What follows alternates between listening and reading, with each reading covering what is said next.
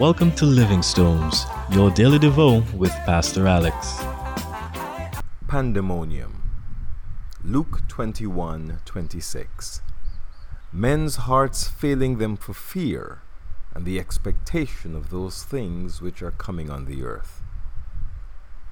The covid nineteen pandemic, caused by the out-of-control spread of the virus properly known as SARS coronavirus two, is causing global pandemonium. As far as pandemics go historically, covid nineteen is still a relatively small event in terms of the impact on the global population, if we just use number of deaths as a share of the global population.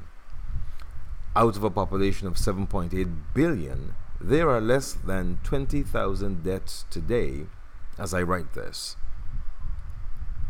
Just to help us understand scale, a century ago, in nineteen eighteen, Spanish flu killed an estimated fifty to one hundred million people out of a world population of one point eight billion.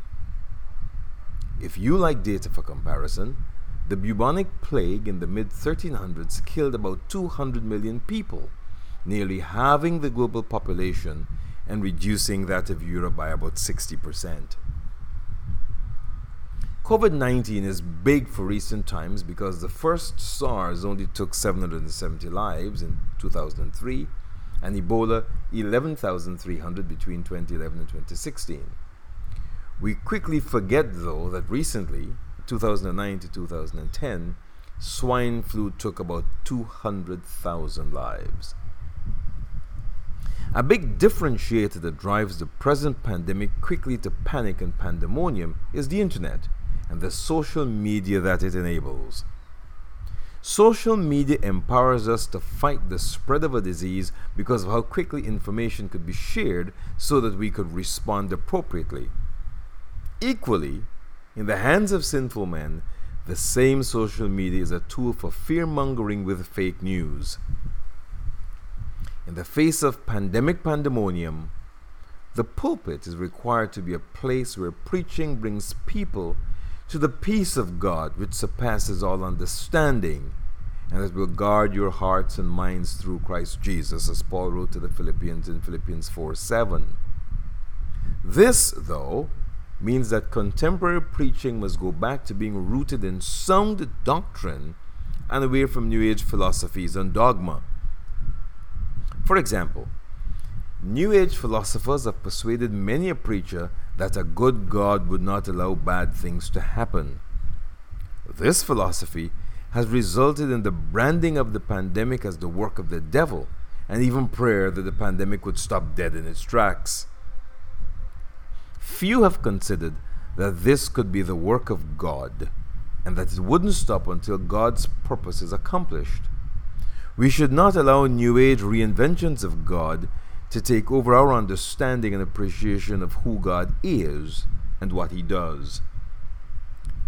Two things are important here, one of history and the other of prophecy. In terms of history, God often uses sickness, disease, and epidemics to accomplish His purpose in the lives of people and in the earth. For reason of space and time, let's just take one story.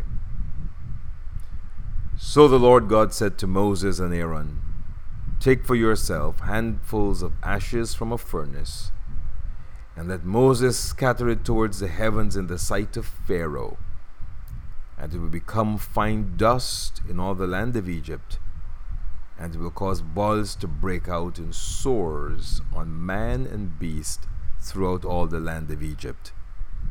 Exodus nine verses eight and nine. In terms of prophecy, Jesus Himself and His apostles after Him clearly outline for us the cataclysmic nature of the events that would grip the world before Jesus comes. If we still believe that Jesus is coming, then we must be wary of being uncomfortable and fearful as the birth pains continue. The Apostle Paul wrote to the Thessalonians about this. "For you yourselves know perfectly that the day of the Lord so comes as a thief in the night. For when we say peace and safety, then sudden destruction comes upon them, as labor pains on a pregnant woman, and they shall not escape. First Thessalonians five, two and three. The Apostle Peter has a very frightening prophetic vision of where we're headed that is more vivid than Paul's telling, and that is worse than the coronavirus-induced pandemic. He says, "The heavens will pass away with a great noise, and the elements will melt with fervent heat.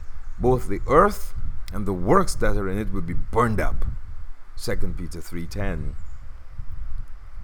Jesus himself prophesied pandemonium, except that the pandemonium was to be found in the hearts of those who have rejected him. We, however, are to look up and lift our heads, because our redemption draws near. Luke twenty-one twenty-eight. The COVID nineteen pandemic, and the pandemonium that it has caused, has led some to declare that truly these are the last of the last days. It's interesting that in every generation there is an event that causes some to say that.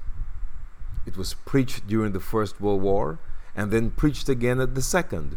It was preached during the Black Death, and during the smallpox outbreak, and during the cholera outbreak, and during the yellow fever outbreak, and during the Spanish flu, and so on and so on.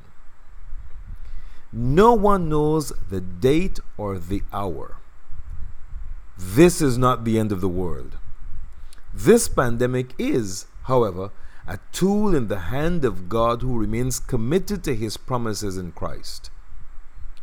While we must pray, let us not pray amiss. We must face the fact that when we pray and ask God to do something, we do so because we believe and have the faith that he could do as we have asked. But we also believe, just as firmly, that God's sovereign will trumps our requests.